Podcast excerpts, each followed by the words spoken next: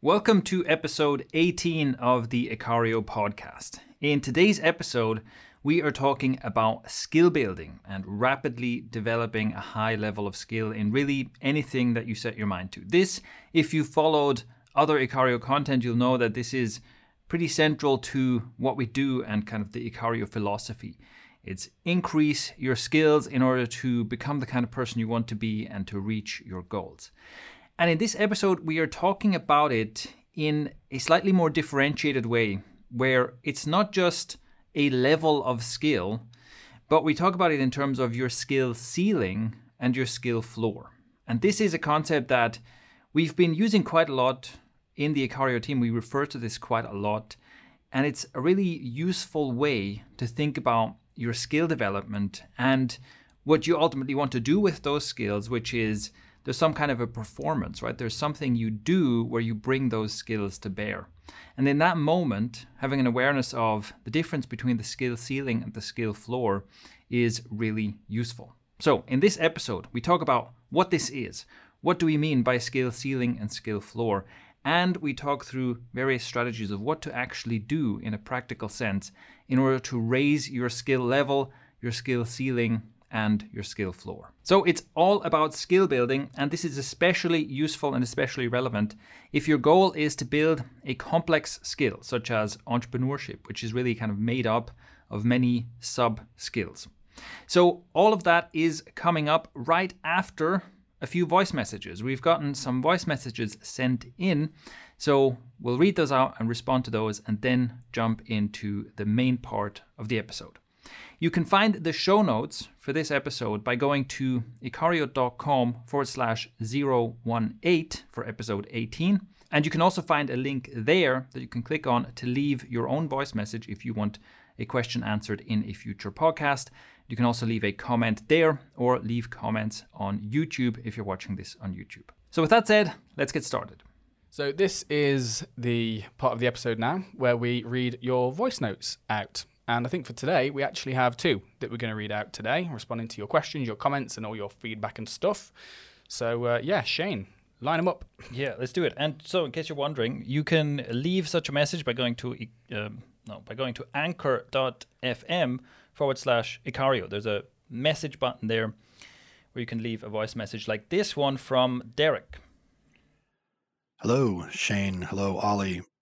Uh, th- my name is Derek. Just a little bit of feedback on episode 13 How to Gain a Competitive Advantage. Loved it.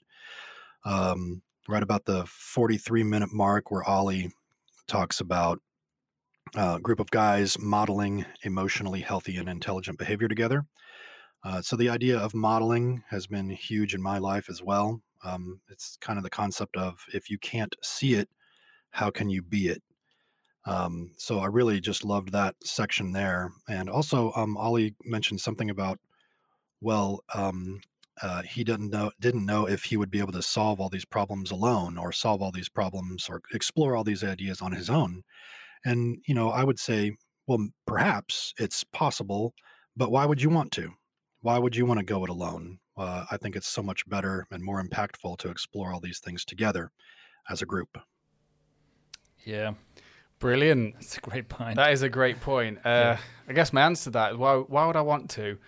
Um, I guess fear of closeness, Mm. um, fear of people getting too close. I mean, it's like for the longest time, I kind of had this this sort of self image, which was I am just uniquely broken in some way, and I need to exert a shitload of continuous effort to just put on a front because eventually, no matter what, people will like if they get too close, they'll see that that brokenness, and they'll judge me for it, or basically bad things will happen. Um, so I guess It's that- almost like a form of imposter syndrome, right? Where you feel like if people found out who I really am, they would reject me or something. yeah, And so you you're like, oh, I'd rather be alone.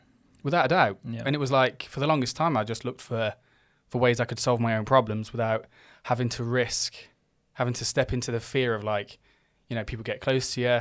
Yeah, you might let people down. Yeah, you might Mm. be embarrassed, etc. There might be things about you that another person doesn't find particularly easy to deal with, etc. Um, so for for a while, that was that was my reason. I just, I just, just fear essentially. Uh, but now I'm at a point, obviously through the men's emotional sport group I'm a part of and the Ikario team, that now I just I realise that the it's the same thing. I'm going to have this tattooed on my body one day because this this phrase keeps coming back to bite me in the ass. Uh, in Latin, it's uh, in invenitur, which is direct translation is in filth it will be found, which is the idea that the thing that you're actually searching for the most is in the place that you're least willing to look. Mm. And that was totally the, the case for me. It's like I was fearing closeness, but deep down I really desired it. Yeah. Um, so yeah, I would never go back. Uh, problems, if I can solve them with the help of people and quicker and bring people closer to me in the process, then why wouldn't I do that? But yeah, mm great, great point, Derek. I appreciate the feedback. Yeah, for me, some some other things came to mind as he was saying this. Um, one of them is that for sure, when you whenever you do things together with people, it, things get a bit more messy and a bit more complicated. And there's you know the potential for conflict and things like that. And so it is often it can be like the more comfortable. It's like oh, I'll just not deal with that. I'll just do it myself. And I've had that attitude a lot in my life. And I think that also what you described, you know, kind of the fear of being of being close to people and so on. Is a, I'm sure that's that also factors into it. But another thing that comes to mind for me is like I still have this habit, although I'm trying to get better with that, but I still have this habit of always being very performance focused and always thinking about the utility and like maximizing utility and so on, you know? And so when I argue for things like, oh, let's, you know, when I argue for you should form a tribe, you should form a community and do things together, my mind always goes to, well, where's the where's the greater utility? And I try to make the argument of, I try to convince you to do it by saying, look, ultimately you can do better and go further and so on it's almost like it doesn't occur to me. Also, you know what? It's more fun. You know, it's just more fun to do it that way. yeah. Know? And actually, there's reason enough, isn't it? It, of course, yeah. That that literally is reason enough. Of yeah. course, it is. Like before joining the Ikario team, I'd, I lived in an apartment alone. I was trying to build my own coaching business, and it was it was really difficult. I just was working from home, and I just I didn't go out much, and it was just oh my god, it was miserable. And I actually had a day, um, actually yesterday, where I wrote in my journal in the evening, it's like a year ago, I was not, I just couldn't conceptualize having days as good as today. Mm. My, nice. my imagination wasn't capable of it because it couldn't see any indication of that being a possibility anywhere. Um, and it, was in large part to, um, as a result of sort of integrating with the tribe more. Mm. And like I'm, I living with, I'm living with Jonas, Dean, and Ryan, working with Jonas, Dean, and Ryan you know, just spending basically all day with them. And a year ago, that would have terrified the shit out of me. I'd been like, oh my God, no way. Uh, but now it's. Um, and now you're like, yeah. you should try. exactly. Yeah. Yeah. All right. So that that was awesome. Thank you very much, Derek. Thank so you. we have. Let's do one more. Um, there's another message from James. Hey guys, absolutely love what you're doing. Uh, you're on episode 14 or 15 now, and every time I'm like, they've exhausted me. They've, you know, specifically targeted a problem I'm having in the first five. There's no way number six is also gonna speak directly to me, but you do. So thank you. I really, really uh, grateful for having tripped over and found you guys. Um, specifically, the implementation part, right? So you guys aim at entrepreneurs or young guys looking to to develop into social butterflies. I am coming out of a midlife crisis, right? And I'm looking for self definition, and you're really helping me with that. So I don't know if that's a one of your future topics, but as we spend two and three years reading and listening, listening to podcasts and learning, at some point that implementation is, you know, what I'm going to call my start finish line of we're done, put the midlife crisis behind you and get moving. Uh, I don't know if that's something targeted you're going to get at or go back and hit or I this voice message cuts off. It's a shame. That's that is yeah. yet another good podcast voice. I was about to say everyone who calls in has a better podcast voice than me. For God's sake. anyway, yeah, that, that was great. So I think we got the gist of it. Um, at least I hope there wasn't like another. I hope he didn't keep talking for like two minutes and make some amazing points, but it wasn't recording anymore. Oh, that would that would yeah. suck. But but it was good stuff in there already. So so well, first of all, I'm super happy to hear that that we've managed to kind of hit the nail on the head with with the topics. That's that's great to hear.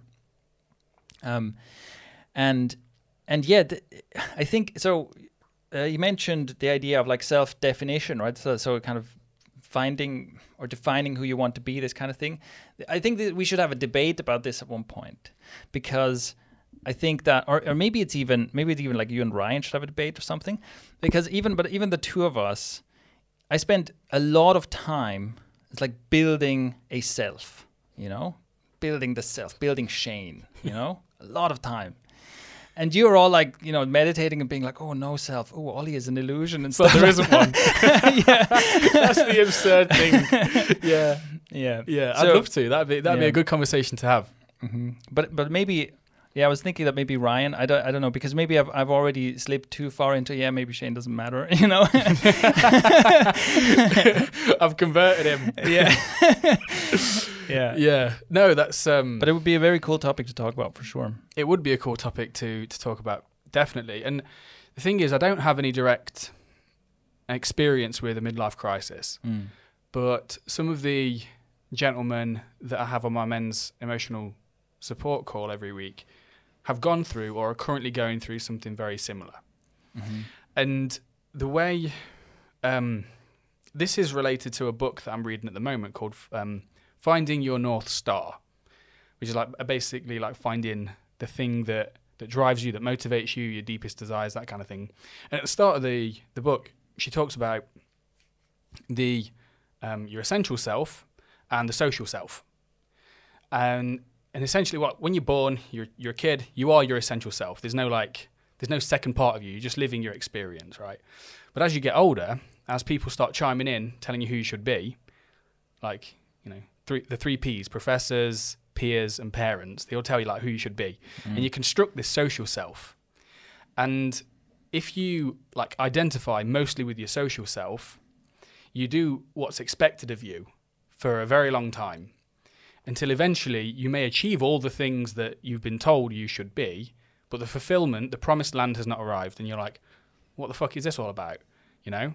And it's at that point, allegedly, that you sort of see, hang on, have I, have I really been doing this the whole time? Because this has not made me happy. Mm. And then you sort of see the um, the futility of the social self, and it's like you see it for what it is. You've just basically done what you've told your whole life, and you're going through this midlife crisis where you're now asking yourself what you really want, what really motivates you, what really drives you, and everything. And on the emotional support group call that I'm on, it's surprising how men can hit the 40s and 50s and they've never actually asked themselves sincerely those questions. Mm. Um, so that's just a few thoughts that came to mind with what you just said. Yeah. W- one thing I want to add about this is that um, it's not too late. And th- the reason I say this is because I have seen this so much in people of all ages. Everybody feels like they've kind of missed the train, you know? And it's always basically the experience is whoever's younger than you, whenever you hear someone who's younger than you talk about this, it's like, oh, you know, I've, I'm, I'm basically, I missed out, you know, I'm already 25 and I haven't done this and that. And you're like, what? You're a baby, right? but and but it it basically keeps going. It keeps going. I think that this feeling of oh, it's too late. You know, I'm I'm too old to reinvent myself or something like that. I'm too old to change my life around or something. It seems that that's pretty much a universal feeling. Like it starts at about 19. you know, at about 19, you start feeling like that about various areas of your life, and you start comparing yourself you know because yeah for a 19 year old maybe it's like oh my god I'm, i haven't had a girlfriend and everyone around me has had two girlfriends by now or something and you feel like you're behind it's too late and so on whereas of course like dude it's fine right and then and the same with career and stuff you know you look around you and you go oh my god these people have a career and they're making money and stuff and i'm still not sure what i'm doing and again it feels like you're behind but the truth is that basically it's never too late no matter you know, no matter what age you are, first of all, it's always now. And there are loads and loads of stories of people who like reinvent themselves and, you know, find their calling and so on really late in life. And it's fine. It still works, right? It still works out. So that's the main message that that I want to say here is that basically that feeling, you can accept that feeling. It's like, okay, this comes up for everyone. we we compare ourselves to some to some fantastical ideal who immediately knew what they wanted in life and how great would that be well the truth is you don't have no idea what that would be like you know that would be maybe some other form of a disaster who knows there's no no point worrying about that right and and just be aware that your feeling of i don't know if this is too late from the from the perspective of lots of other people who are a bit older than you they're looking at you going oh my god you have no idea how young you are Yeah, yeah, and we're often um, fed the uh, you know fed these stories of people who just sort of they were like virtuosos at young ages. They knew exactly what they wanted to do. They just found their purpose. They found their calling. And meanwhile, we're just here like, am I?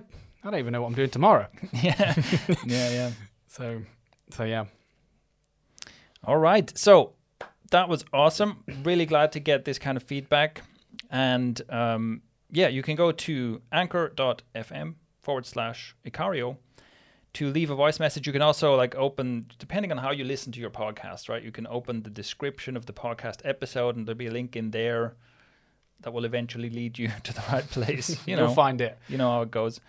Um, but yeah, you can basically on Anchor FM forward slash Cario, you can tap a button that says message, and it will just uh, you can just speak into your phone or your laptop or wherever, record that message, send it to us, and then it will be featured in a future episode.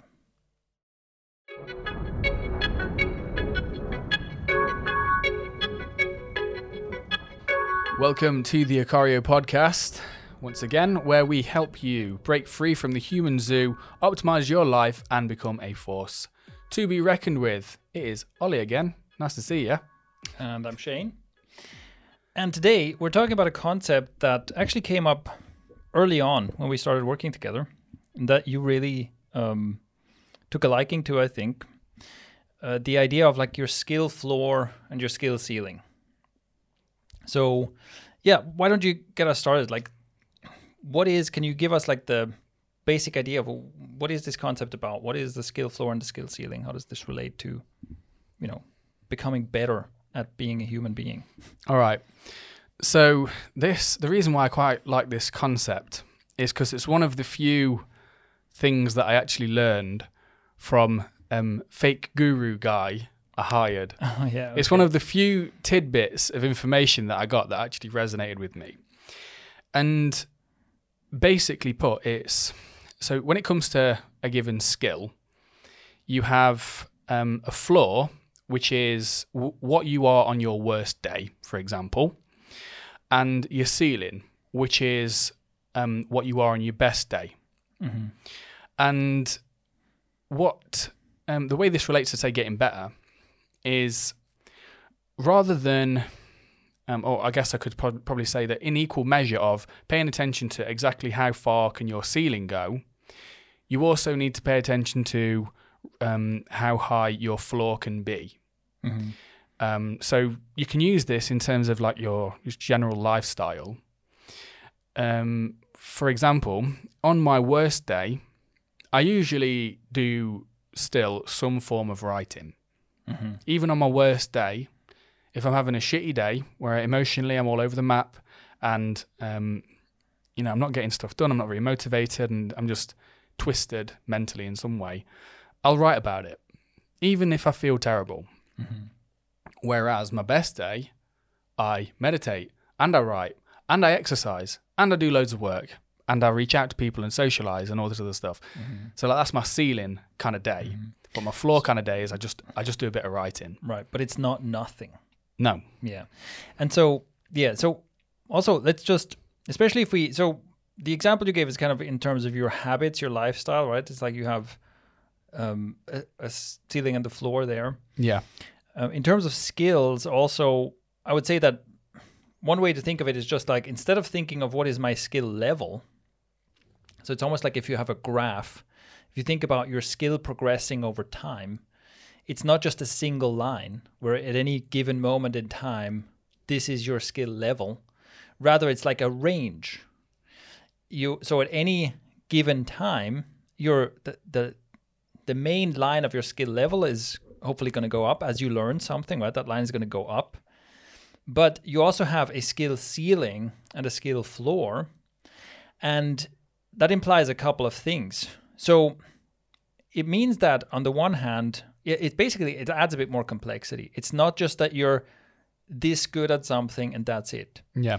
You're this good at something, but depending on various circumstances, depending on let's say your mental state, how much rest you got, and so on, you might be able to perform at your maximum potential, or you might not be able to perform at your maximum potential.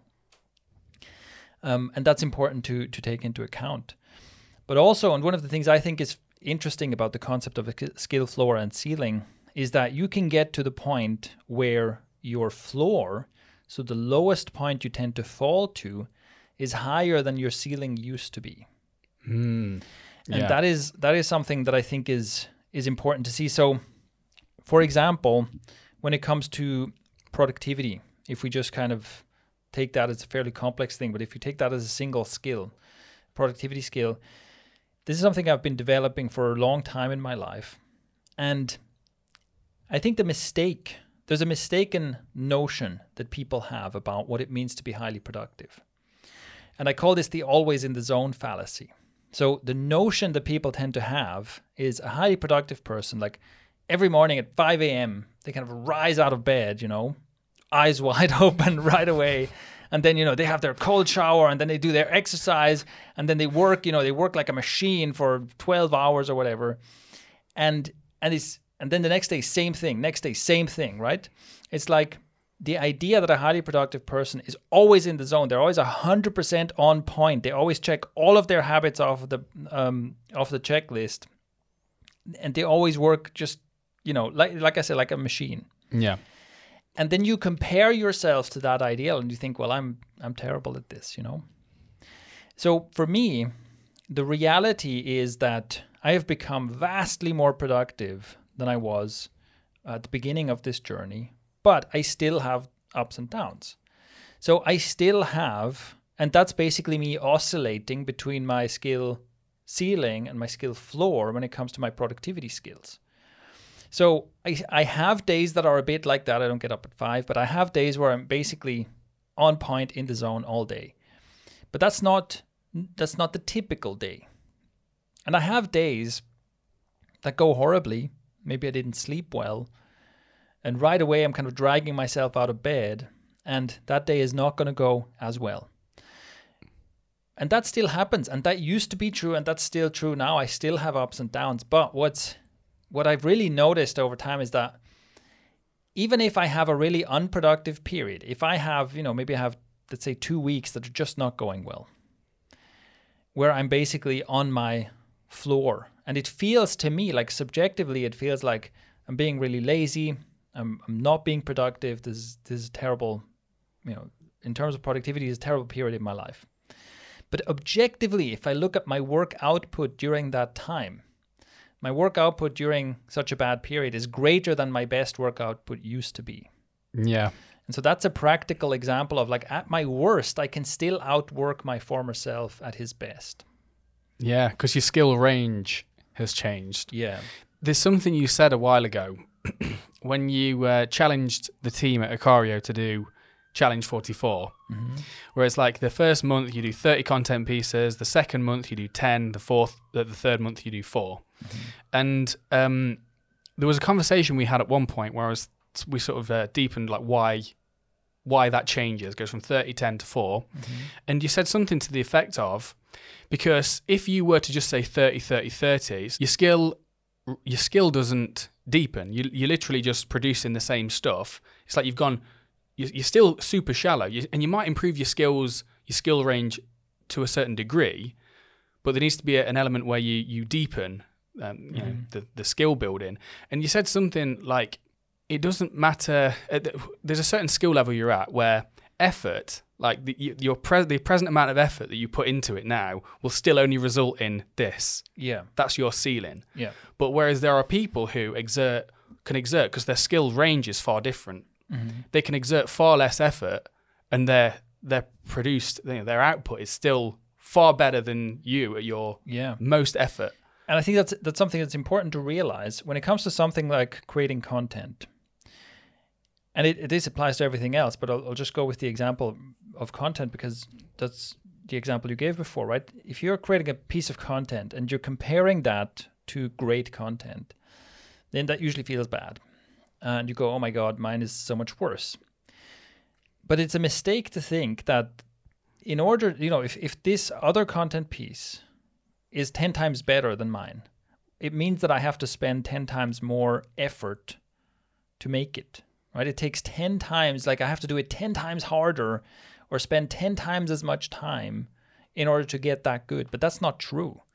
What's true is that the you know the person who made the content piece that's, that's 10 times better their skill level is way higher and so actually an example of this is a, a practical example of this would be being able to present on camera so that is something that's a skill that i've developed over a long time as well and that is something where you can quite literally you know the average person if you tell them okay turn on this camera and explain something for five minutes First of all, most people are terrified um, by this, by the prospect of this. They would rather die than do this, basically, right? and but if they did it, like they'd be nervous, and they, you know, it'd be quite unpleasant to watch, and they'd probably ramble on, get on tangents, and it kind of hard to watch, unclear message in the end, right? And someone who's got a lot of practice doing this, they can literally flip on the camera, talk for five minutes, turn it off and you've got a good content piece. I mean it's not it's not like a mind-blowing content piece but like it's a clear you know engaging uh, good explanation of whatever they were trying to explain. That's not extraordinary effort. They're literally just going okay well i'll talk about this for a bit you know and that's very important to realize that the, the the way to get there is not to increase your effort to try harder is you have to increase your skill yeah so and yeah, and I think that's that's one of the things also one of the things that I mean I want to talk a bit about how to, you know, the practical implications of this because I think it makes sense, right? You have a you have a skill ceiling, you have a skill floor, and actually also uh, one one more conceptual thing that maybe we need to mention is that obviously you can raise your skill ceiling and your skill floor and that's independent which means you can be someone who has a really high skill ceiling but a really low skill floor. Hmm. I've not thought about that before. Yeah. So, and, and we'll talk about how to develop that, but obviously that's not a good position to be in. That is the position where you are asked to perform in some way. And basically, you don't know if this is going to go amazing or terrible.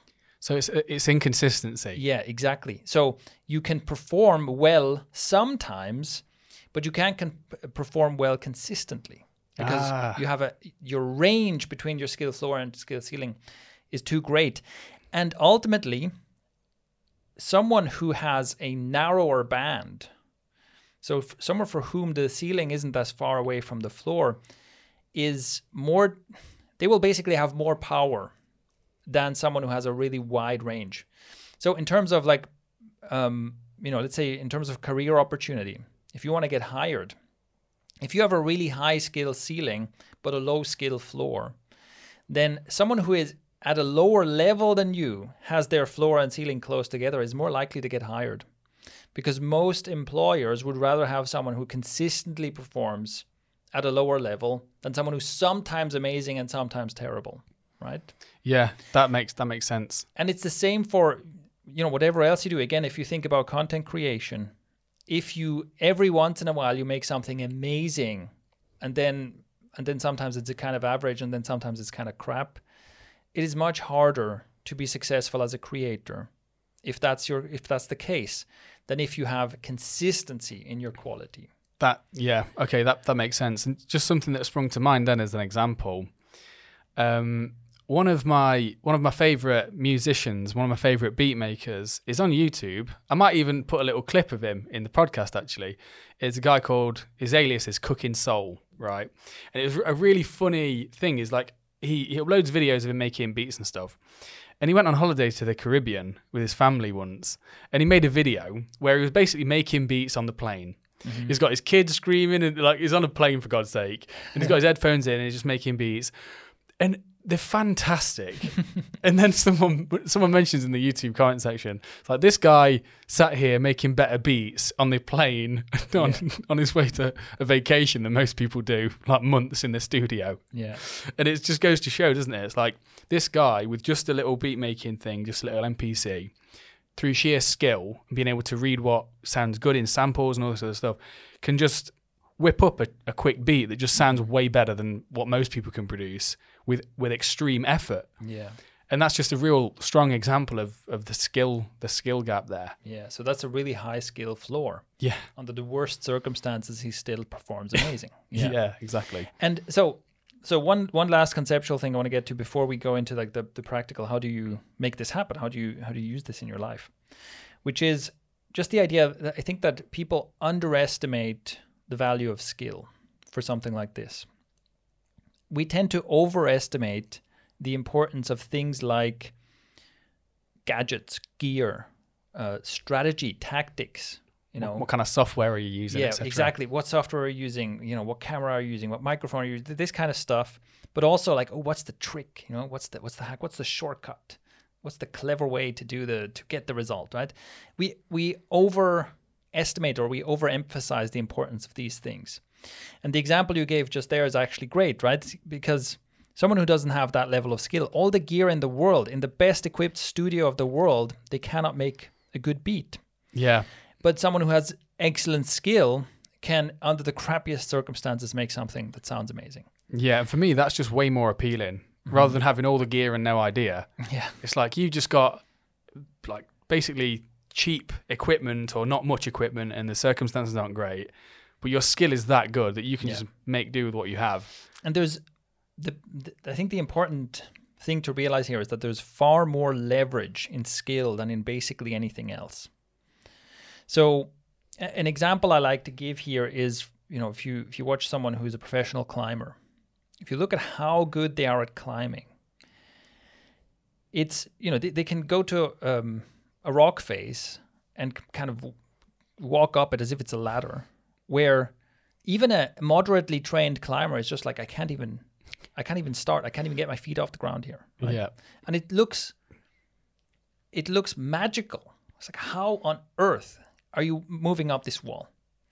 And now think about if you want to get there, how much is having, you know, better climbing shoes gonna help? How much is whatever gear gonna help? How much is it gonna help? Even, you know, tips, tactics, if someone says, okay, well, here's what you need to do. You need to grip this thing and put your foot here and so on. If you don't have the skill, none of this stuff is gonna get you up the wall. And so in in most cases, you know, better strategy, tactics, hacks, shortcuts, gear, etc., that can usually give you like a 10% uh, advantage. But better skill can give you 10x, 100x, 1000x advantage. Yeah. And that, so that's that's one of the reasons why I think it's really important to emphasize skill and skill development. Essentially, oh, this is this is the reason I'm obsessed with skills. Well, there's there's also another um, great example. So obviously we live in we live in Lisbon right now, and in the main there's like a main street that leads up to the main like sort of square. Uh, can't remember where it is now, what what the name of it is. But anyway, it's very it's a very popular street, and there's street performers up and down this street, and some of them are comically bad. As in, like, there's a guy who stood there just with his belly out, dressed like a Native American, doing nothing but taking photos with tourists and somehow getting paid for it. right. There's another guy who's just dressed like Spider Man, same deal. This guy just sat there dressed like Spider Man, just and he somehow gets paid, right? And then me and Ryan are walking up and down the street, just thinking, what what's going on here? Why are they? How are they, how is this working for them? But the one the one street performer that I actually was genuinely impressed by was a street drummer hmm. who was just sat in the street with like just tubs, hmm. plastic tubs, and rusty pans and stuff. And he was just drumming away. Occasionally, he'd like lose one of his sticks and just keep it going somehow, and then someone would hand it him back, and then whatever. And I was just, I was absolutely blown away by the skill level of this guy. It's like even with like he hadn't got a full elaborate drum kit. You know, he was just making do with what he had. Chaos was all going off around him. Someone nicked one of his pans. He was like, all right, whatever, carried on. And then he was somehow entertaining a crowd of about 30 people. And everyone was mm. cheering him and paying. He had loads of money. Mm-hmm. And it was like, mate, that skill level was just just mind boggling. Whereas like, you know, he didn't need a full drum kit or anything like that. Right. Yeah. So yeah, Yeah, and you and and there in that case it also pays off. You, like you can see the difference in the in the reaction of people around him, right? definitely. Yeah. So okay. So with that said, let's talk about. There's basically three separate things we can consider here. Like how do you raise your skill level? Let's say your your skill level midpoint. How do you raise your ceiling and how do you raise your floor? Those are the three things we want to consider, right? Yeah, but also is there is there not another? How do you bring these together? Yeah. So that's basically I would say that's about raising the floor, right? You want to make sure that you're not if you're if you're mostly doing things that raise your ceiling, you end up with this big gap. Right. But if you're if you're doing things that that raise your skill level and raise your skill floor, then that's the most important way in which you in which you close the gap, I would say. Okay. You want to bring up the floor. So let's start with, um, well, the basics of how do you um, how do you raise your skill. Let's start with that, right? The, the basics of how do you raise your skill. I think a good framework for that is from uh, Peak by Anders.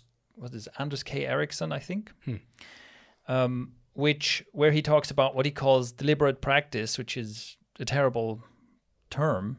I prefer to call this peak practice. So the the, the specific things that make the difference between uh, if you have a group of people, they all practice the same amount. Some of them get really good, much better than others. What are the things they do differently? Right, the people who do in the same amount of practice time get far better than average. What do they do differently? That's basically what he pulled out of a bunch of research. So, what are these? Um, what are these things? Well, first of all, regular long-term practice. Um, regular long-term practice at a at a suitable time interval. I know this is boring, but that's just part of how to build a skill. You got to do something like consistently enough. You got to do it regularly. You got to do it for a long time, and you want to have like that time interval is is important because basically what you want to have is you want to have periods of intense practice followed by periods of rest. So it's no use to like bunch too much practice altogether um, and then have too much rest in between. It's better to spread that out because the actual learning happens in between sessions, mostly, right? Really? Yeah, it's just like you, you, you it's the same with um, you know if you go to the gym, you don't get stronger while you're lifting weights. You get stronger overnight while you're sleeping in bed, right? Yeah. because during a session it's not like you do you do the first set and it's like oh i got a bit stronger and then you do more weight in the second set right Yeah, that makes sense. But is there um, is it can it equally cross over between say something that that's a skill as opposed to something that might require your like cognitive capacity yep rather than physical like the gym? yeah it, yeah. can, can the same, for- principle be applied? it's the same for cognitive and also for like motor skills and things like that basically so for for physical strength and physical performance you have during practice you have the stress uh, the, the hormetic stress or the stressor and then you have recovery and supercompensation so um, you basically you put the stress on the physical system and you give it time to recover and the the recovery essentially overcompensates. It's almost like the body is saying ooh that was really hard. Let's make sure that next time it's not as hard anymore. Okay? So when you exercise you essentially at first you get weaker then you return to the same point you were before and then you go slightly beyond it. And then if you do nothing you it falls back again. So then you you basically want to catch that period where you're slightly over um yeah i think it's called supercompensation that's when you want to do your next training session. So then again, you get weaker and slightly stronger, weaker and slightly stronger. And with um, cognitive skills and including motor skills, it is during the practice you have essentially the input, but it's during rest that stuff is actually stored. Um, because obviously, you know, we've, we've all experienced this, right? Like you can read a book and be very impressed by it, but then you forget almost everything you read. And so if you want to actually learn it, you have to have some, you have to have the input and then rest and recall. and you have um, some, you know, again, like I'm I'm generalizing this, but it's going to be some interval of input, rest, recall, input, rest, recall, or some configuration of that, and it's it is in it's in the rest period where stuff moves into your long-term memory, for example. Um, and and recall is one of the ways in which to in which to strengthen that and in which to find out where your knowledge gaps are so you can input the stuff that you didn't remember again. Hmm. Anyway, so but in general, the, the actual growth happens in between training sessions. So, and that's okay, that's a basic of that's kind of the basics of what you need to do in order to get better at something. but then, in order to to do this more effectively, so if we go into like the idea of peak practice or deliberate practice, some other factors are you want to have you want to be doing deeply focused practice sessions and you want to make sure that the practice session is not too difficult and not too easy. So if it is so difficult that it's just like frustrating, that's not very good. If it's too easy that you're kind of just um, you know kind of just sailing through. That's no good. For you want to be like yeah basically if you think of those two poles on the one hand you have is too difficult it's just frustrating i hate it. On the other side is like this is super easy um, i don't even have to pay attention to it. You want to be leaning towards the too difficult side right? It's like like right in the middle if it's like mildly uncomfortable you're probably not maximizing your learning. You want to be struggling with the material a bit. That's usually where most learning happens. Would that be that be the flow state, right? Yeah, the, well, the flow state it's so for for optimal learning you might be slightly further towards difficult than than flow. So and I think especially for like cognitive skills I think you might find yourself out of the flow state when you're trying to learn something, right? You're really wrestling with something that isn't internalized enough yet that you can be in a flow state executing. So you need to lean further towards the frustrating side of the equation, unfortunately. Right. Again, I, I want to say as a caveat, I'm being hyper general here because, of course, it, whatever area of skill it is that you want to learn, there's probably going to be um, some material there that can give you more specifics, you know. So what I'm saying here I think applies fairly widely, but I would not at all be surprised if someone tells me, "Oh, actually, you know, for for learning an instrument it's actually slightly different than for learning mathematics or something." That, you know, I'm sure there are some variables there. Yeah. But I would be surprised if there's any anything where it's like totally different, you know. That's that's rarely going to be the case. That is that is totally not that it totally doesn't work like this. Yeah, seems Um, like there'd be a fair bit of crossover. Yeah.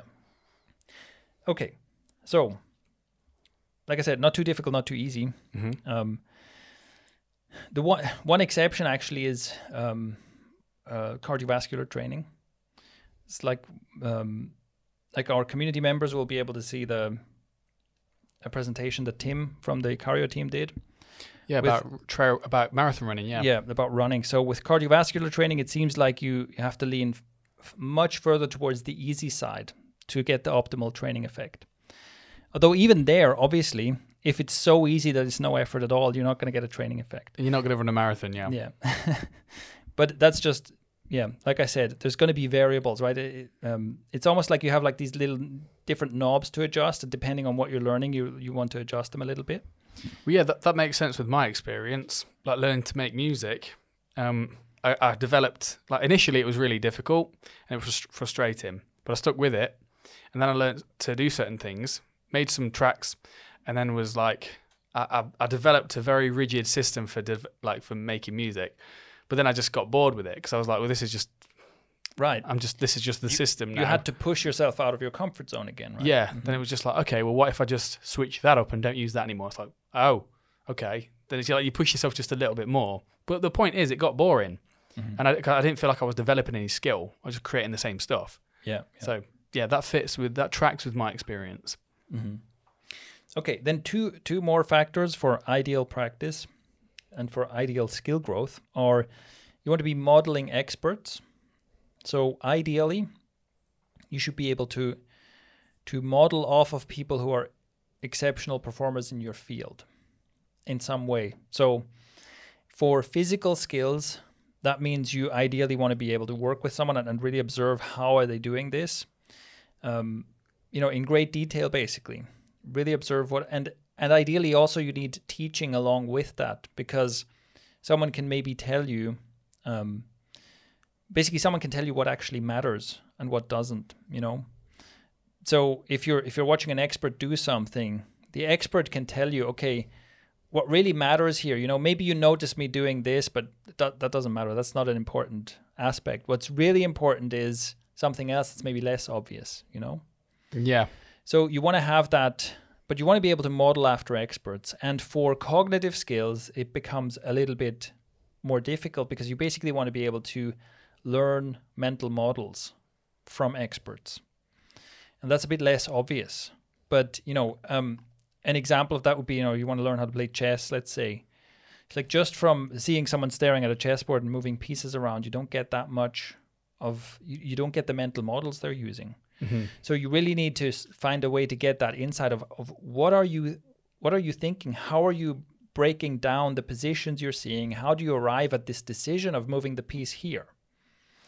I understand. Can I can I tell a story? Yeah, please. So this sprang to mind, and I didn't actually plan for this, but um, so I used to I went traveling in Australia a few years ago. Um, I went there for about just about nine months or so. Wound up in Tasmania, and I was an apple picker for a bit. I was picking apples, literally the most difficult job I've ever done in my life. Ten hours a day, you're up the ladder picking apples, uh, and you'd be up early so you could come back before it gets dark, basically. You had a, a bag strapped to the front of your body. You had a ladder to go up up the, you know, to go up and, and pick apples, obviously. But you'd also have a bin, what they call a bin. It's like, um, you know, it's like maybe three meters by three meters, and a couple of meters, well, about a meter and a half deep, and you'd have to fill this bin just full of apples mm. you'd get paid 40 Australian dollars a bin. All right. So when I first started doing this, it was the most, it broke me physically. So I thought I was hard as nails. I thought I was like, you know, I do HIIT training and all this stuff. I thought, you know, I'll just, I'll be jumping up that ladder, picking apples all day. Just watch me. Second day in, I was like, I don't know who I am anymore. Like it was, it was, it was that challenging. And I only ever managed about two bins a day, It's about eighty dollars. Sometimes one. It was pathetic. Now there was a guy there who worked same same orchard, this Italian fella, who was averaging seven or eight bins a day. Jesus. Now, it was crazy to watch this guy. That's one. That's what one of the things that we, you know, that someone suggested to us that we just watch the guy. Just take one day and just watch him. Don't mm-hmm. pick any apples that day. Just watch how he works. And so I did that, and I noticed that the guy. First of all, he was one of the skinniest men I've ever, ever met in my life. And one thing he never did was stop. He just didn't stop moving. And I was asking like, how do you, how do you, 10 how do you do it? It was like just, just don't stop moving. It's okay. Just relax. Don't stop moving. Mm-hmm. And he just, and then you watch him, and it's always his body is always in motion up the, up the ladder, no matter what. Like as he picks one, his other arm is reaching up there to grab another apple. Bam, bam, and then it's just it's constant flow and he doesn't tense up. That was the interesting thing to watch him. He wasn't like, you know, because I was like tensing up and mentally resi- mentally and physically resisting the action. But he was just in total constant constant movement and totally relaxed. He wasn't out of breath. Um, so it's like, eh, but obviously he'd practiced this a lot. He he would come back every year, and he was doing this for about six seven years uh, when it was picking season. Because he'd turn up, make a shitload of money, and then leave. So that's an example of like skills being super important. He got really good at this. Um, so I thought that that was something that applied. But could you did you manage to did you improve your own Uh, picking rate? no, I left. Pretty. you, you saw that and you were like, okay, I'm out. I saw that. I I managed it there for about uh, about a month, but I still recognised that. Look, I was still averaging like two, three bins a day. I went from one bin a day average to three, which in a month isn't bad, but it was going to be. Like, I think I think three for that foreseeable future was my max, Yeah, not like seven or eight like that nutcase. yeah. But but but, But, yeah. yeah. so even for something like picking apples, uh, you know, skill makes the biggest difference. yes, That's interesting. Yeah. All right, so you want to be modeling expert, like like expert apple pickers, That's what I mean. um, and the final component is ideally you want to have a feedback loop. So, which would be you know, teaching, coaching kind of thing, where it's like, I do the thing and I get feedback from an expert or from an expert coach who says who can give me corrections. Um, you can also, in some cases, you you can have a self feedback loop. So if you're a creator, you can obviously create a thing, whatever it is, a video, write something, create a design or whatever, and you can come back and look at it and go, okay, what what could I improve about this? So it's possible to do some self feedback, but obviously you're going to be much more effective. You're going to make faster progress if you get feedback from an expert. So those are the components again. So regular long-term practice, deeply focused practice sessions, not too difficult, not too easy. Um, modeling experts and having a feedback loop. Those things are going to be things that that really add like rocket fuel to your skill growth overall. Hmm.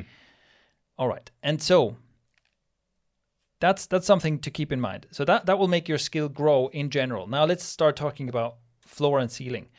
Let's let's start with the ceiling, right? What are things, what are circumstantial things that can make your performance in the moment better? Or what are the things you can ask yourself like what are the things that get the absolute best performance out of me in the moment? There's some obvious ones like being well rested. You know, obviously, if you did an all nighter and you're hungover, then you're not going to perform as well as if you're well rested. And another thing is being in a good emotional and mental state. So, this is why um, performers will usually have various rituals they go through to calm themselves down or hype themselves up or whatever because they are trying to get into that maximum state you know so it's like someone who's at a weightlifting competition just like screaming and and and uh, slapping each other and whatnot right to try and rile themselves up to get into this maximum state of being able to lift that weight um, whereas you know on the other side of the spectrum right b- maybe before you give a, a, a presentation you want to be really calming down because you you don't want those nerves, right? You don't want to be stuttering or stumbling over your words, so you're trying to get into that like calm and confident mental state.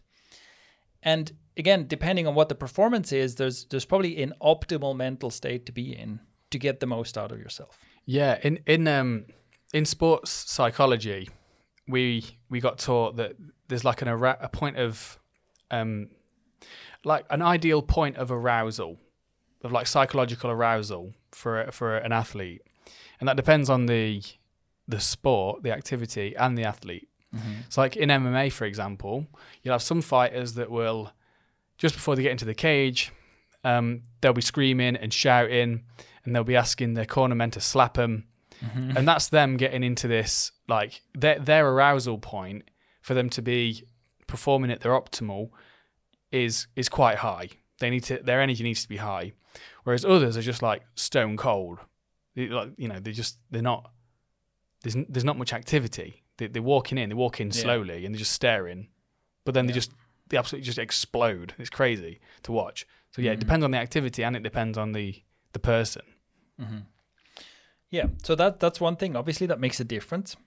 And then another thing is being at the ideal point in your training cycle, and this is probably more relevant for physical stuff. Where so the the simple idea here is that you you're going to have some kind of a macro cycle. And if you're an athlete, then you you know that macrocycle is programmed to make sure that your maximum performance is ideal you know you're trying to hit the point of maximum performance on on the on race day or on whatever um, the day where you you- you're competing right?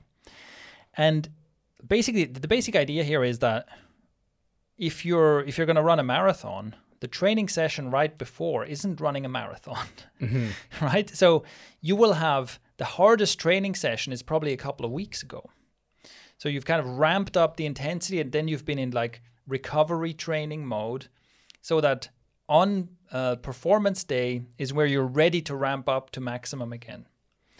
Um, and it's the same for a lot of other things, right? So usually you, yeah, basically your hardest session isn't right before the performance. It's it's kind of one cycle back. And so that's that's comes into programming. For cognitive skills, I honestly don't know if there's any equivalent to this. Um, because yeah, that's something I haven't I haven't researched. I'm pretty sure that the typical approach of like cramming, cramming the night before is probably not the best approach. Let's be honest. It's a safe bet. Yeah. Okay, and then the the final point here I want to make is for the the moment you perform is basically burning yourself out. So, and this is a big part of again a lot of athletic performance is that on race day or competition day, you are doing things that are essentially irresponsible. You're doing unsustainable things. So, you're running at a pace where you know tomorrow I can't walk, you know? And during your regular training schedule, you can't be running like that because you have a training session the next day. Yeah. And so you are basically pushing yourself so far that you know I am burning myself out. This is not a pace that this is not a, an intensity of training that is sustainable and I'm risking injury, but I'm doing this today because I'm trying to get the gold medal.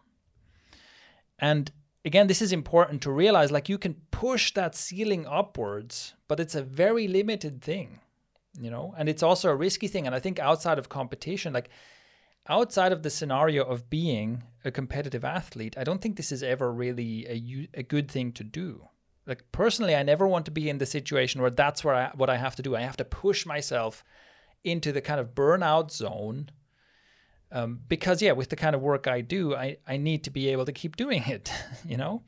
And that's, but I think it's important to consider this because you can basically acknowledge, well, yes, my skill ceiling is slightly further up than where I'm showing up, but I'm deliberately not pushing all the way up there because I want to keep I want to be able to keep going. And there there is a parallel to this for things like cognitive skills, creative work, knowledge work because well people experience burnout, right? People do in fact push themselves too hard in a way that is not sustainable and usually they also feel like well I should be able to keep doing this whereas realistically that's just not how it works. Yeah. Yeah, it's not. It's better to go depending on what you're doing, better to go 70% consistently, mm-hmm. like 100%, and then maybe just. Yeah. And then, and then falling off a cliff or something. Yeah. Yeah. So, so yeah, those are the things that generally you can do to, to raise that skill ceiling, to improve the performance, or to get closer to that maximum performance on any given day, essentially. And I think one of the most important things there is, is rest and recovery. That's usually what's what's missing. Um, and where we're robbing ourselves of potential. And we make the mistake, I think we make the mistake of acting like an athlete on competition day because we think, well, I'm just gonna I'm just gonna go harder, right? Right now I need to I need to perform more, so I'm just gonna suffer more instead of being like, hold on, maybe I need to maybe I just need to step off the gas and get more sleep and come into this fresher tomorrow, you know? So it's like we're making too many sacrifices today and not thinking enough about our longer term performance. Now, skill floor, right? This is this is the big thing. So now we've talked about okay, now you could be in a situation where your skill is growing, you know what to do to perform especially well on a day where it matters especially much, but you could still be in a situation where you can fall down really far on a bad day. Yeah. And talking of burnout, that's basically what then happens, right? You're performing super high, super hard, and then you fall all the way down, and suddenly you're useless. yeah, burnout. Yeah. So just just before you continue, um, I don't know if I've ever experienced full blown burnout, mm. but I'm assuming you have. yeah. And just just as a quick stop off, what uh, what's that like? Well, I'm I'm sure that there are many flavors of burnout, um, and I can only talk about what I've experienced. But hmm, it's hard. It's hard to explain. So for me, burnout was like just like complete overwhelm with stress. You know, where you're just like where you're so stressed and that you can't it's almost like you can't rally your your focus or your attention on anything because you're just constantly so barraged by worry and overwhelm and stress, and you're so tired. You're so incredibly tired that it's just actually, yeah, maybe this is it, it has a parallel to trying to work when you're extremely tired, you know? Where it's like no matter how hard I try to focus on this thing, you know, maybe keep reading, it's just every time I blink, I'm you know my consciousness just disappears right away and, I, and then i wake up like oh like in micro sleep you know? Where no matter how hard you try to fight it it's just this force of sleepiness is just it's winning. And it's kind of like that but with with stress and exhaustion Hmm. you know?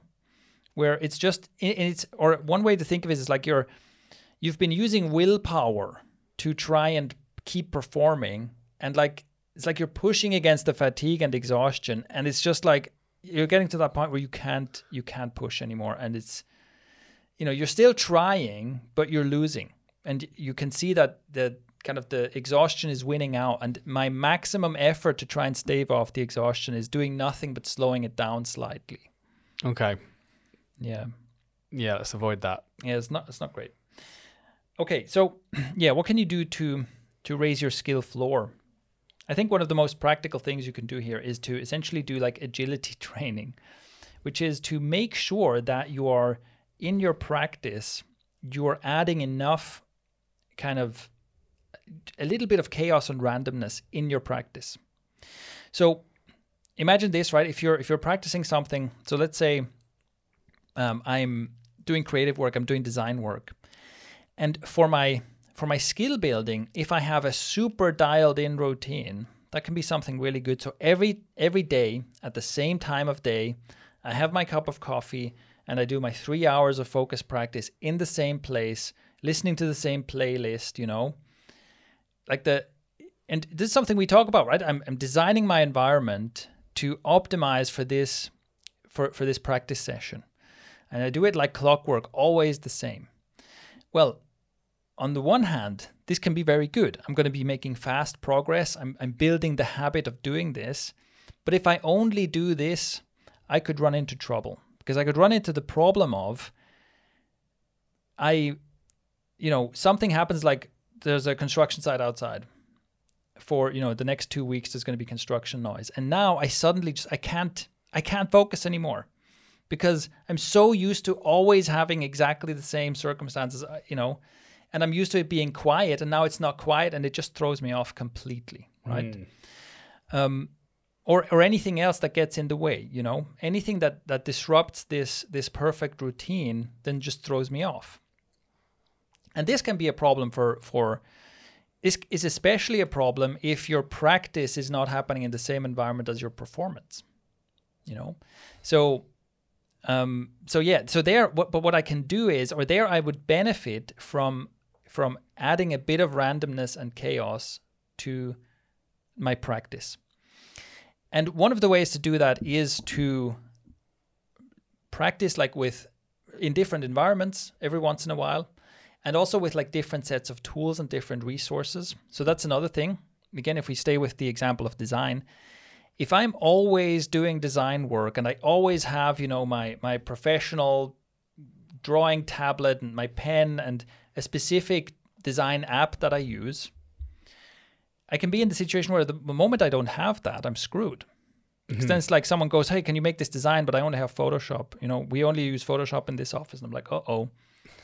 um, because Photoshop is technically not, not really a design tool. And I'm like, you know, I've been like, oh, I use Sketch or whatever. And now I'm screwed because I don't have my usual tablet. I don't have my usual input device. I don't have my usual software. And it's like I have to start from scratch. Yep. Whereas if I have, if I've practiced using different tools, if I sometimes do my design work, I don't know, on my cousin's iPad, which is a bit, you know, which is a bit rubbish and not like my professional setup. If I if I do some pencil sketching and stuff like that, that gives me a greater range and agility where I can then also unfold my skill under different circumstances. Right. So just so I'm just so I'm clear, it's like you've got your skill. Obviously, you've got your skill ceiling and skill floor. If you're so used to, like, say, if your skill level um, is like sort of tied to a specific set of maybe the software you use, the environment you're in, etc., and you're in a situation where you're plunged into, you know, a different environment, that will, if you're not used to that, your skill floor will just drop. Or- dramatically. or, it will stay low. Yeah, it will stay low. yeah, Whereas if you introduce a bit of intentional chaos to the mix, then you're sort of preparing for that possibility to happen in the future. So Mm-hmm. so that if it were to happen, your skill floor won't be quite so low. And in so in an athletic context, you can also think of this as you basically want to avoid being a glass cannon. Hmm. And so a glass cannon is a term for you know something that it's a cannon, so it produces a lot of force, but it's made of glass, so it easily breaks. Um, and you, you don't want to be that. So, for example, if you let's say you take running, if you're if you're always running indoors on a treadmill, so it's always the same temperature, it's always the same surface, and that's the only way you've ever run. You could build up quite a lot of running skill, but you'd probably be a glass cannon where you can very easily be thrown off if you're running on a different surface, in a different temperature, and under different circumstances, right?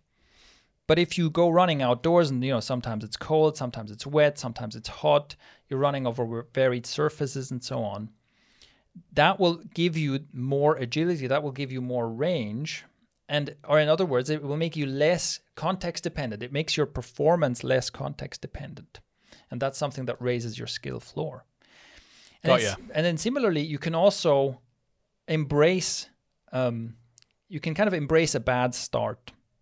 So if you you know you can you can deliberately be like okay you know last night i stayed up late and i'm hungover and so on. But instead of saying, well, today I'm not going to do my practice because it's not ideal, you can say, you know what, I'm just going to do it anyway. And that is also something that then, you know, you've already had the experience. So whatever other circumstances get in the way, whatever other problems come up, you'll then be in a situation where it's like, okay, look, I've already practiced when I was tired. I've already practiced when I was hungover. I've already practiced when I was sad. I've practiced when I didn't have my coffee. I practiced when there was a child screaming next door. It's like I'm not that easy to rattle anymore, you know? Mm-hmm. Yeah, you're kind of inoculating yourself against this the part of you that is kind of looking for an excuse as well to not practice. Yeah, exactly. And so, yeah, that's that's what I look for is basically look for and the way I do this in practice is I try to introduce challenges. I try to introduce challenge to my work that is yeah, basically trying to do the work under different circumstances or trying to add creative constraints. Creative constraints can be great. So where yeah, where you basically say, you know, like let's say as a as a filmmaker, where you go, okay, usually I use, you know, fifty thousand dollars worth of gear to make a short film. What if I only have an iPhone? And that's a creative constraint that again on the one hand it can raise your skill floor you might know you might learn things under those circumstances with that constraint that you would never have learned if you had always kept you know with your high level pro gear um, and it can also it can make you more creative. It can make you discover things that you then bring back to your normal uh, creative work because you've kind of you know you've learned something new. You've seen something from a different angle. So it can it can also level it can actually also level up like your skill level and ceiling. But also yeah it just makes you harder to throw off because you've kind of seen more different aspects. You've you've done it under more different circumstances and that's that's the approach I've often taken where I when I'm when I'm trying to get better at something basically like you said with the with the music making you know when you get to a point where it's like, oh, this is getting a routine, I think, how can I make this harder for myself? You know, how can I almost like deliberately throw a wrench in the works to see what happens and then have to deal with that? Yeah, exactly. I mean, I, I see. Um, I also see some parallel to just how one approaches life in general, right? Because, for example, um, in the same way you introduce a little bit of chaos just so that you, um, you know, your, your the floor isn't too low. If in uh, in just life in general you choose uncomfortable situations voluntarily, Yeah. that when discomfort or misfortune visits you, you at least can say, "Well, I've I've chosen a bunch of these things and I've survived it." Um, whereas if you haven't chosen any of it and you, all you're doing is trying to avoid misfortune and uncomfortable situations as much as possible, when they inevitably arise, it's like you've you've made yourself almost weaker Yeah, by virtue of doing that. yeah, yeah. You make yourself vulnerable in a way. Mm. And I think actually, I think you're there's probably this is probably an underlying thing that that makes a huge difference for your skill floor, which is kind of having an, an accepting versus an avoidant attitude. Hmm. Because if you're if you have an avoidant attitude, you're always like, oh, I don't want to. Yeah, I want to avoid difficulties. I want to avoid discomfort. I want to avoid doing anything under non-ideal circumstances. Then indeed, you're just like like we said, right? You're a glass cannon. You're easy to throw off. Whereas if your general attitude is, well, okay, this is, you know, this is unexpected. Let's see what happens. Kind of expect accepting of that. I think that's that's probably like the underlying attitude that that might make a huge difference in where your skill floor lies. You know, um, so yeah, that's I think that's a great point. And the final thing I want to say is also that, in general, your your skill floor will rise anyway, even if you don't take any like special precautions. Like your skill floor will rise. Um, I think there's there's additional things you can do to kind of lift it up further, and that's useful to do. But in general, just by practice, if you just do practice, even if you've never thought about it like this, your skill floor will still rise. Hmm. That's reassuring. One thing I've noticed with myself is that um, I used to I used to struggle with the skill gap, like the, like a too wide a skill gap, and that was mostly a result of um, well, like in personal training, for example. Some days I'd show up, I'd be the best coach ever, um, but other days I'd show up and I'd just be I wouldn't be present. I'd be pretty basically essentially pretty bad, and it was in part because I did I actually didn't want to do the thing in the first place, like as a profession and whatnot. But also it had a lot of um, sort of emotional and mental tension, like a lot of stuff I'd not dealt with, a lot of stuff in my life, like where I was specifically, and by sort of, I mean, admittedly, I kind of dealt with the skill problem by just changing career. But also, I noticed that toward the end of my career, I actually became a lot more consistent because I'd actually addressed the thing that was throwing me, you know, um, making my skill floor so low on certain bad days, which was that, which was my mental and emotional struggles I was going through. Addressed them directly by like going to uh, having a therapist and stuff, and that Yeah. that's something that closed the gap for me toward the end.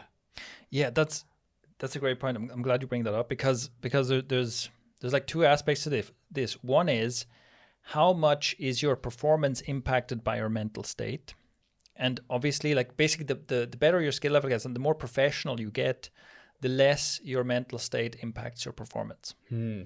But also, how big are the waves of your mental state? because yeah, exactly as you say, like if you are in a state where you have lots of unresolved issues and you fall into terrible depressions and stuff like that, then of course, even if you're super professional, like your mental state can be so bad that it still pulls you all the way down. And there, the solution is not, oh, how do I get better at, at doing this work? It's like, no, it's solve the solve the emotional baggage. Solve the thing. Yeah. All right, this is the bit where we talk about some random stuff. Yep. What you got? So, well, I was going to ask you about this whole Apple switch you've made.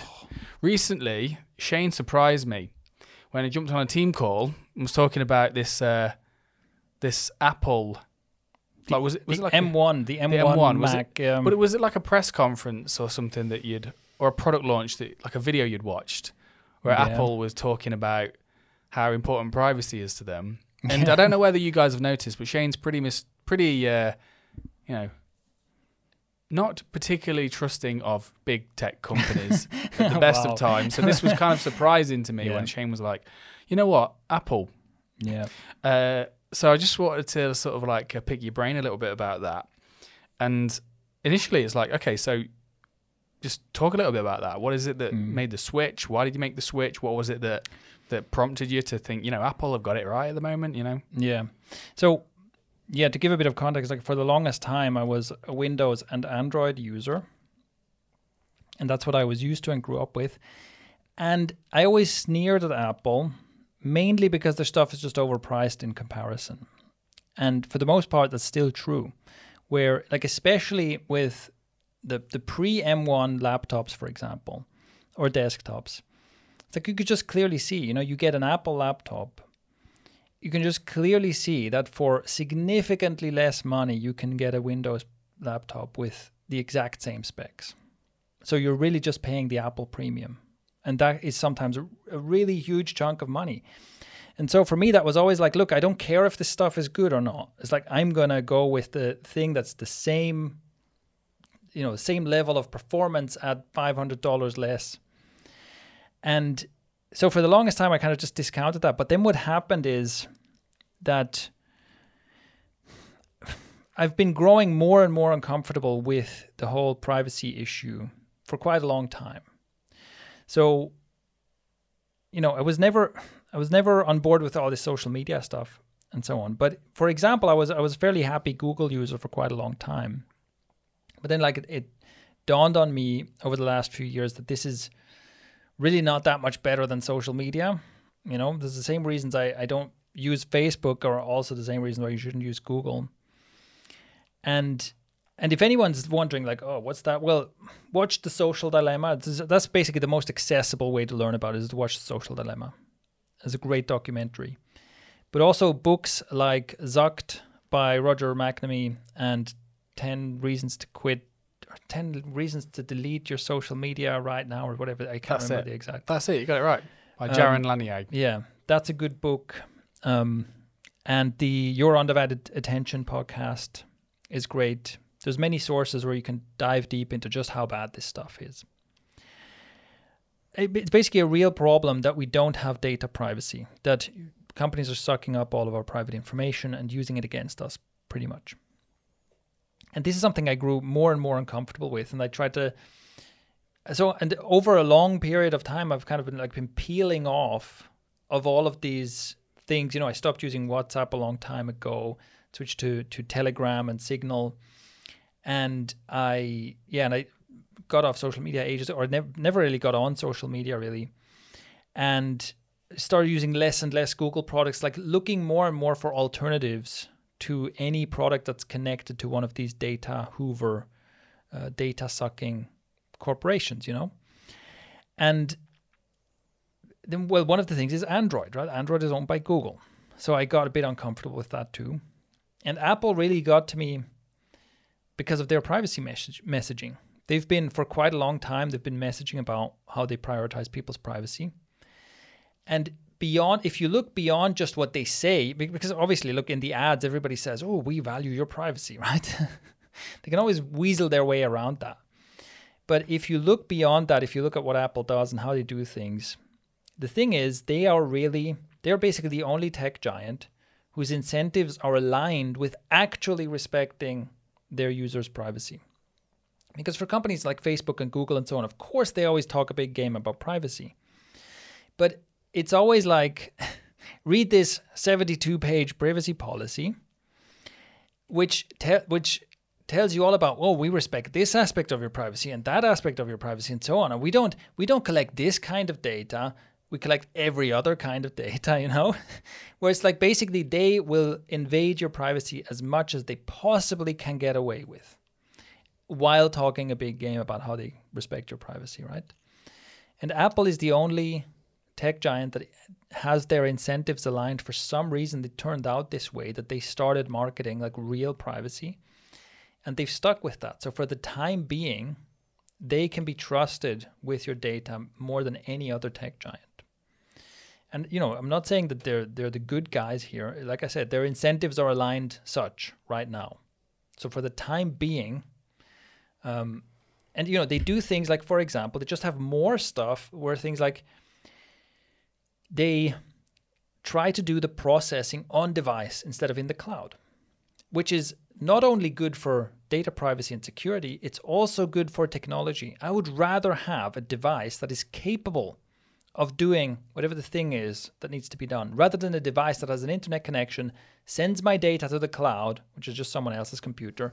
There, the thing runs, and then it's sent back to me. I'd rather have a device that's capable of doing this thing offline without needing to shove data around, right? Got you. So this is this is one thing that they do.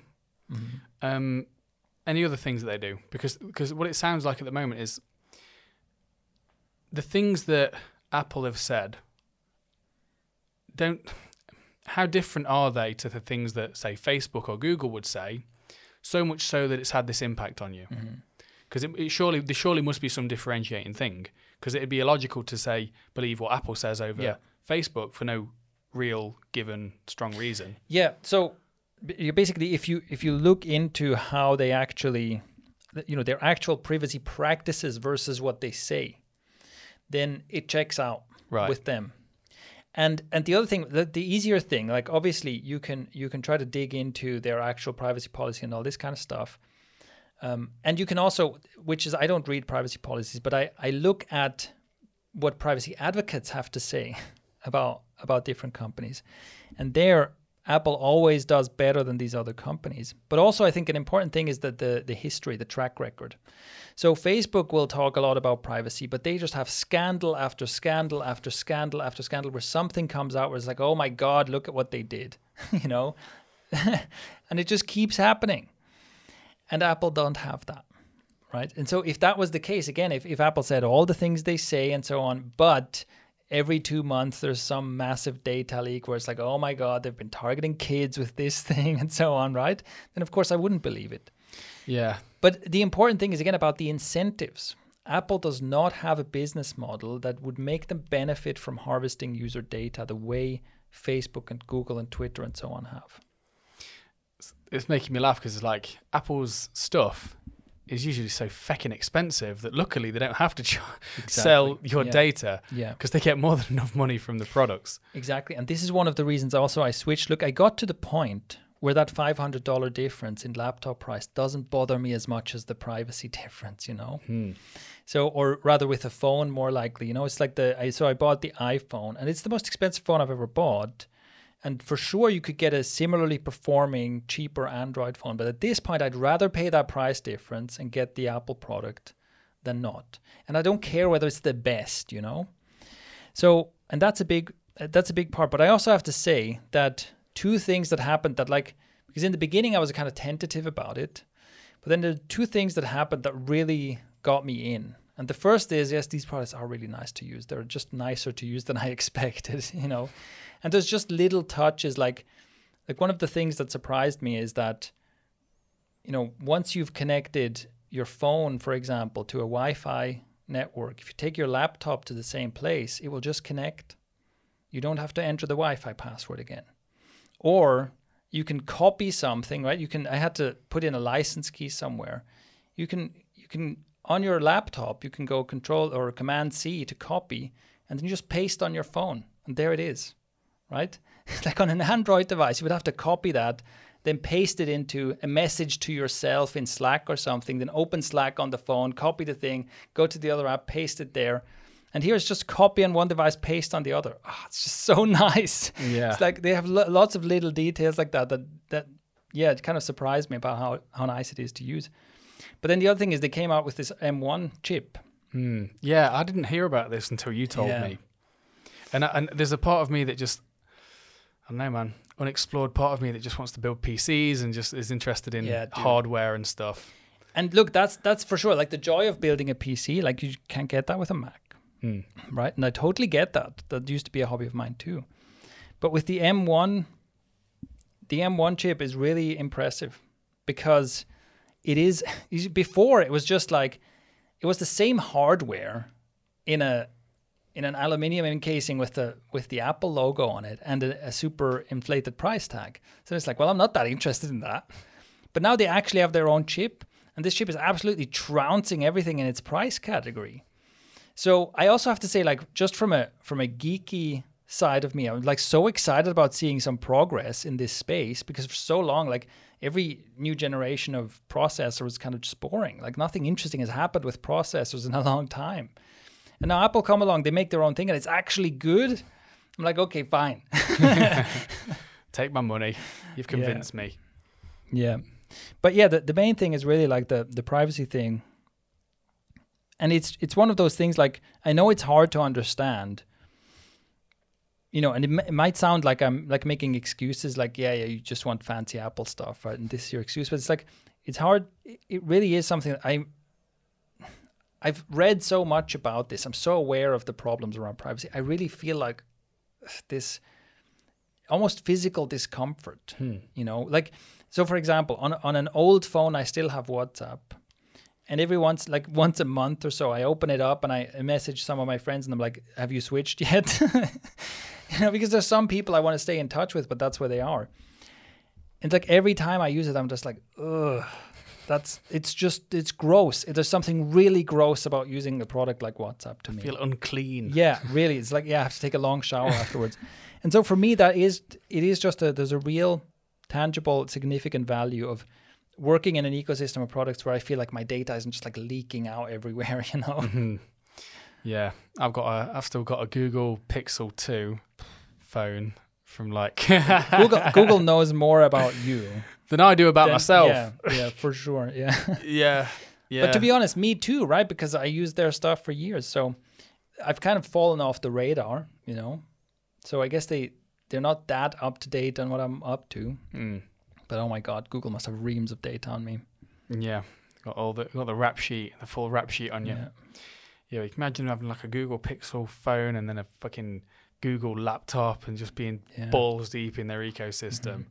It's like they just, yeah, man, it's invasive. Yeah, it's gross. Also, you start using DuckDuckGo. DuckDuckGo.com is great search engine, privacy. It's not worse than Google, in my opinion. I've used it for, I don't know, like two years now, I think. Almost Cool. never use Google anymore. Yeah. Practical takeaway. There you go. We can be practical even in the random section. And we can uh, collect our check from Apple. yeah, if only, dude. if only. Uh, you know, speaking of like, well, I don't know which episode this will go on, but if it goes to the cult episode, like, you know, Apple is a bit of a cult, isn't it? It's like you keep paying, you keep giving them more and more money, and then you talk about how great they are. It's like, Dude, oh there's that- shit. there was that uh, that hilarious video, you know, like a news report, really long queue. You know the story, like of the queues outside Apple shops when they Yeah. released a new thing. New phone came out, big long queue. This uh, kid was at the front of the the the queue. Must have been like sixteen or something. This woman gets in, just goes to the front and was like, "Hey, kid, I will. Uh, I'll pay you, uh, like eight hundred dollars if you allow me to to take your place." And she was like, be all, all cocky with the news people, like, yeah, you know what? Well, I did that on purpose. It's a good business investment because my plan is I'm going to buy a hundred of these and I'm going to sell them on. so then the story develops that they get access to the store. What she wasn't aware of that they were saying you're only allowed one iPhone per person. Uh, yeah. So, So she wanted to scalp them. She wanted to take them all Yeah. and then sell them all, Yeah, yeah. but they'd already planned for that. And then this kid is there. This kid just bought the. He's like, "Oh, I got a free iPhone today," Yeah, and she was proper scowling at him. And he was like, "Wow, it's my lucky day today." Um, oh, that's that's good. Scal- scalpers are the worst. yeah. Yeah. So if I ever stand in a queue at an Apple store to get the latest whatever, I've gone too far. I know- I- I would I'm- know I'm at that asking you. I'm asking you to intervene on my behalf. I know right? at that point you'd have gone too far. Yeah. I, I've noticed. I noticed you, you go down that path. You're taking Yeah. a few steps down. it. I was Yeah. like, we're watching on the team. We're, we're watching. We're like, okay, how far is he going to go with this? Hmm. So he's got the Apple Watch. He's got the iPhone. He's got the laptop. Yeah. Yeah. And now, now we've literally produced a clip promoting Apple. yeah. No, it's bad. It's bad. But listen, listen. I didn't. I didn't get the headphones. Okay. okay. Because they're trash. and but you can say that it's a moral thing. You're like, you know what? I'm not going to go that far down the Apple yeah. rabbit hole. I didn't get the earphones, Yeah. but actually, it's it's because of audio quality. Yeah, they're most it's mostly because they're bad. But yeah, um I don't know. I guess you have to you have to like forcibly remove me from Apple if I if it ever gets to that. Okay, will do. I have your permission. All right. Good stuff. All right, I think that covers the idea of skill uh, improvement and skill floor and ceiling. I hope that's useful. And basically, yeah, like I've explained before, it's like I think that improving your skills is basically is the most reliable way to get from where you are now to where you want to be. And that's that's one of the reasons we talk about skill quite a lot. And so I hope this helps you in figuring out what are the most important skills you can develop and how do you develop them, you know, as effectively as possible to help you basically reach the the kind of life and lifestyle that you want to live. I think skills are essentially the shortcut to that. Cool. What you where you are now and where you want to be, skills your skills are what stand in the way. Yeah, pretty much. Cool. All right. Thanks again for watching, guys. And uh, yeah, subscribe to all the stuff, do all the things, and we will see you next week.